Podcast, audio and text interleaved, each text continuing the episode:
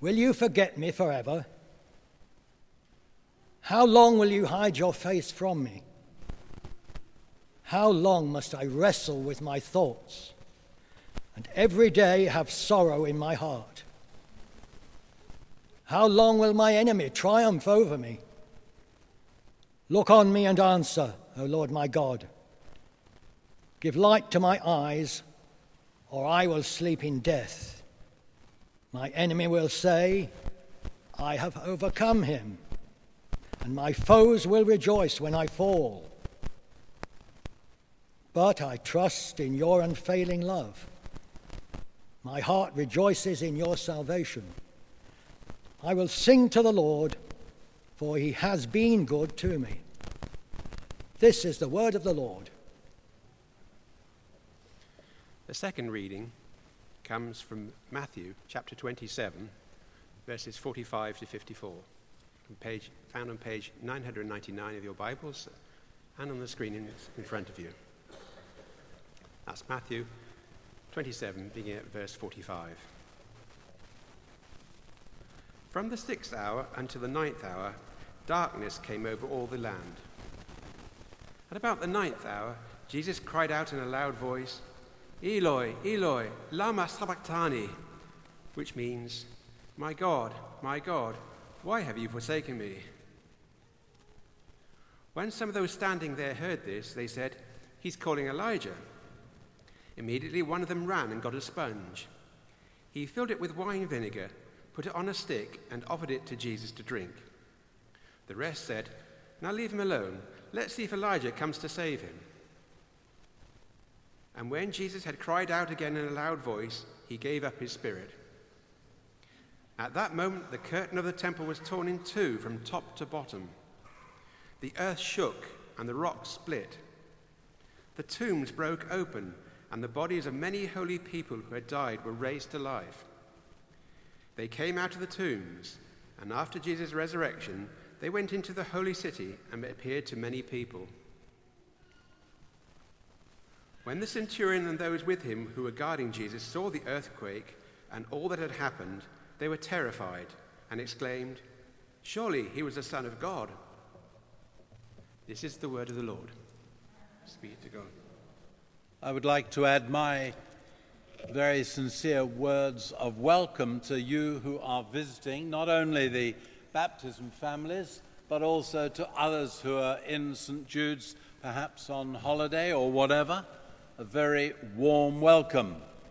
I do apologize that our vicar is not here, but he's been away in Africa and only got back in the early hours of yesterday morning. Thank God for our assistant vicar, Chit.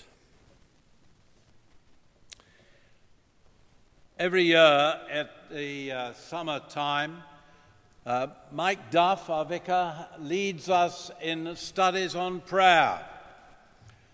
There cannot be many more subjects that are more important for the Christian life, our way of life. Prayer has been said as the very breath of Christians. And so year by year, in different ways and different approaches, Mike has led us to study the whole business of prayer, the school of prayer. And this year he has chosen that we should look at various psalms, hence Psalm 13, which was read to us a few minutes ago, and various other psalms throughout the Psalter depicting different subjects and facets of prayer. At this point, let us turn to God in prayer. Father, we ask you that you will take your holy word, that you will open it up to our hearts and minds according to your knowledge of our individual needs, that we may grow in our understanding and relationship with you. Amen. Many years ago, in a certain country, they were under viciously severe oppression from the nations around them. And their king called them out to prayer. And this is what they prayed. We are powerless before this vast multitude that comes against us. We are at a loss what to do, hence our eyes are turned towards you, O God. Very reminiscent, years later, of a certain king of England, George VI, who in 1940, realizing the desperate situation of our army in France, called the nation to prayer. The weather changed, the sea was made calm, and hundreds, if not thousands, of little boats left the south and east coast of England and went across to Dunkirk. It was thought that possibly they might get 30,000 troops rescued. As it was, 330 were brought back, safe and able to go on fighting against the evils of Nazism.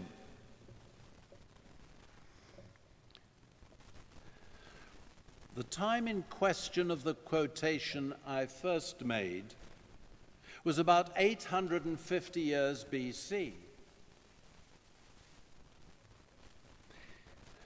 The country was the biblical kingdom of Judah, and the surrounding enemies and armies were from Ammon, Moab, and Edom, all today part of Jordan.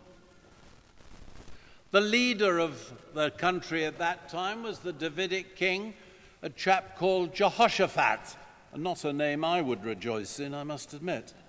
And that liturgical prayer of lamentation to which he called the people is recorded for us in a book earlier in the Bible from where we read, a book called Two Chronicles. I'm going to use a theologian's definition of lamentation, and it's this: a prayer for help coming out of severe pain. It's very common in the Bible. Over a third of the Psalms have aspects of lamentation in them. Books like Job, Jeremiah, and Habakkuk are filled with lamentation. And there is a book that lives under that name called Lamentations, and it expresses the confusion of God's people and their suffering that they felt after their city of Jerusalem had been destroyed by the Babylonians. Psalm 13, therefore, before us this morning, is by no means unique.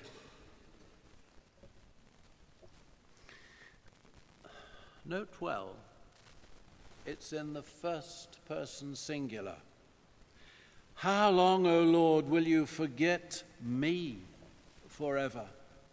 How long will you hide your face from me? How long must I wrestle with my thoughts and every day have sorrow in my heart? How long will my enemy triumph over me?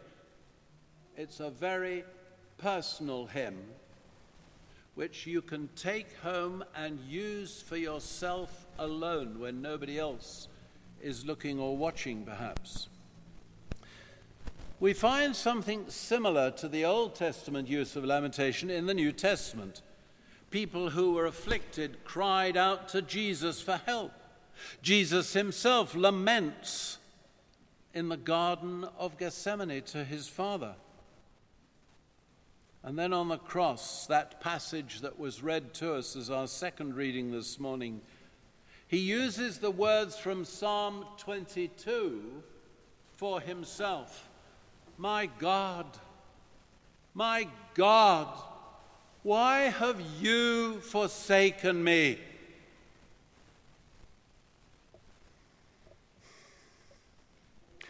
Despite its wide-ranging presence in the Bible, we Christians have by and large lost touch with this dimension of prayer. It is perhaps something we do well to recover. When we feel blessed, we sing hymns of praise and worship. But what happens when we experience just the opposite?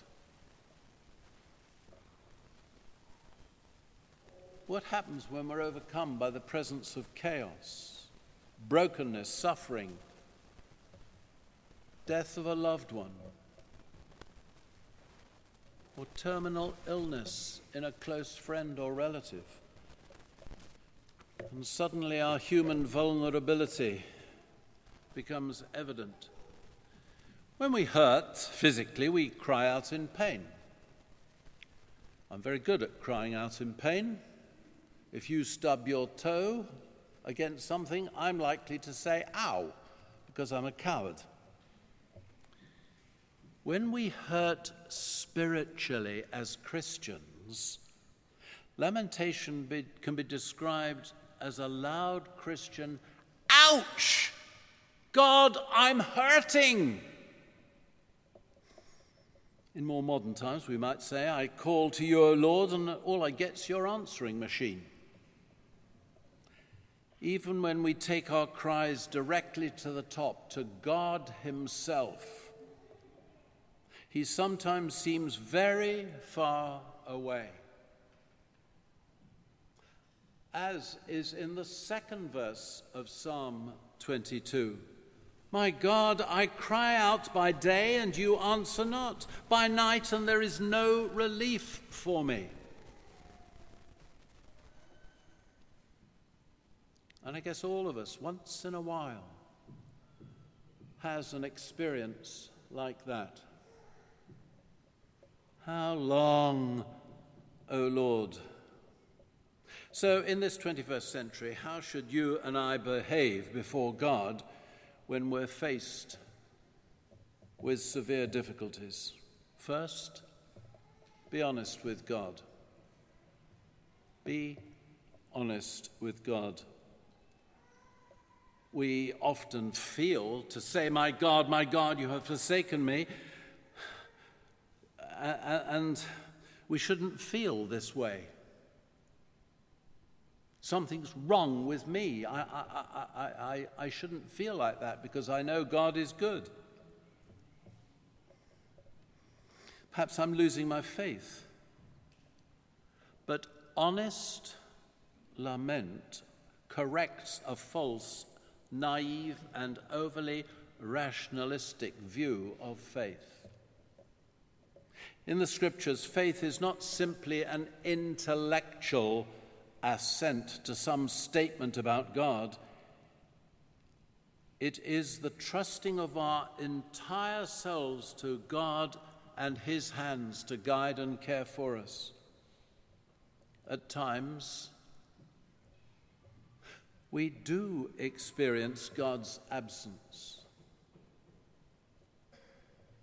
We do feel alone and confused. And we do doubt. Doubt is not opposed to faith, but despair is. Listen to some words from St. Paul when he wrote to the church in Corinth. But we have this treasure, that's the good news of Jesus Christ, in jars of clay to show that this all-surpassing power is from God and not from us. We're hard-pressed on every side, but not crushed. We are perplexed, but not in despair. Persecuted but not abandoned, struck down but not destroyed. Note carefully that the apostle's testimony was that he was perplexed but not in despair. In despair we give up on our relationship with God. Doubt, on the other hand, is a sign that our faith is alive and kicking. It is part of the rhythm of faith itself. Remember how Jesus on the cross turns from that agonizing cry, my God, why have you forsaken me? We read a few moments later, when Jesus cried out again in a loud voice, he gave up his spirit. And it's the Apostle John who tells us that loud was a shout, finished. Father, the work you gave me to do, it's all complete. I have died. I have borne the punishment that is not due to me, but is due to the rest of the world. Father, it's finished.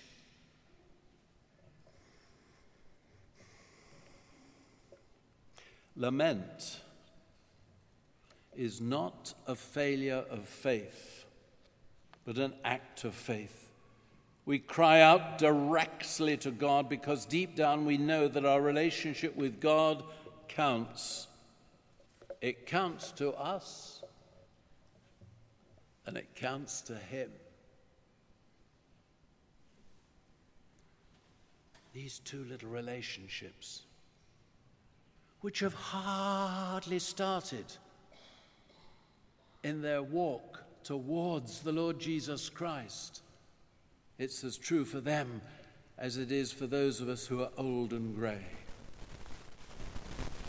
By the way, God doesn't say, I hear you, and I'm going to take all the trouble and all the difficulty away, and tomorrow it's going to be bright sunshine and everything is going to be wonderful. No, no, no. God never, ever says that. But what he does say again and again in the Scriptures, in Old and New Testament, I know your suffering. I know your troubled heart. I know what's breaking your heart at the moment. And I am with you. I am with you.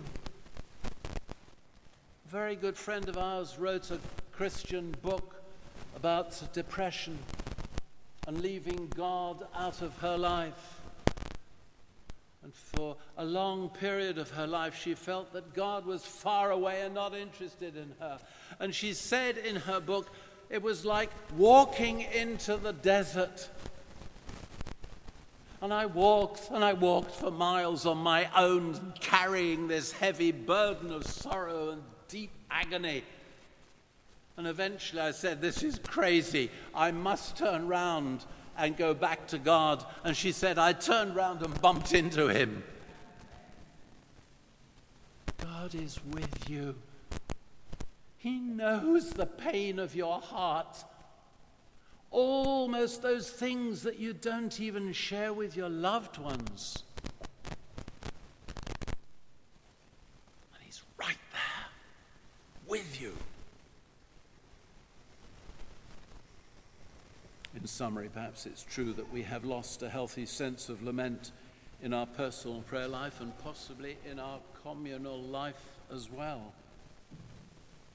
Perhaps situations exist in all our lives of communal grief around us. We read of it, we see it on our television sets almost as entertainments.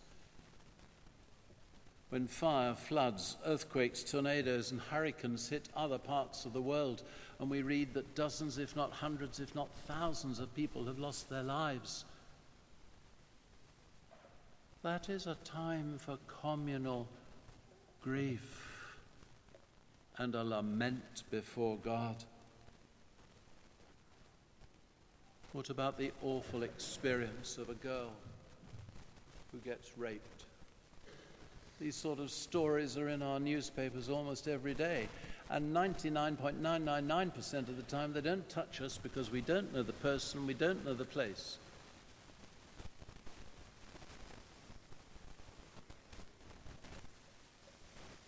Perhaps we're discovering that as followers of Christ we have been more traumatized than initially we thought. And there may still be some lamentation work to do. Not moaning and groaning. God does not like moaners and groaners. How helpful it would be if in Scripture there would be models that allow us to express and acknowledge our grief and pain, our confusion, sometimes our anger.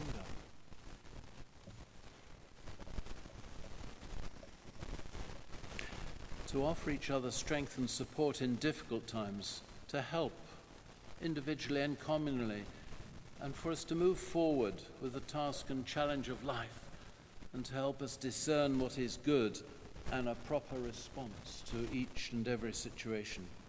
We do have such structures. This book's full of them.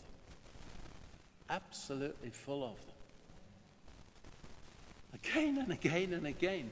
God's servants who were living faithfully for him and with him found themselves in dire situations. One day Jesus said, "Hey, come on guys, let's get in the boat," to his disciples, "and go over to the other side of the lake." This was after the feeding of the 5,000. And what does he do? He goes to sleep. And there's a storm. And they wake up. "Don't you care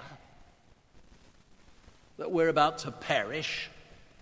What a terrible, terrible, terrible question to ask the Son of God. And he got up and rebuked the storm. He doesn't always rebuke the storm, but he does promise always to be with us.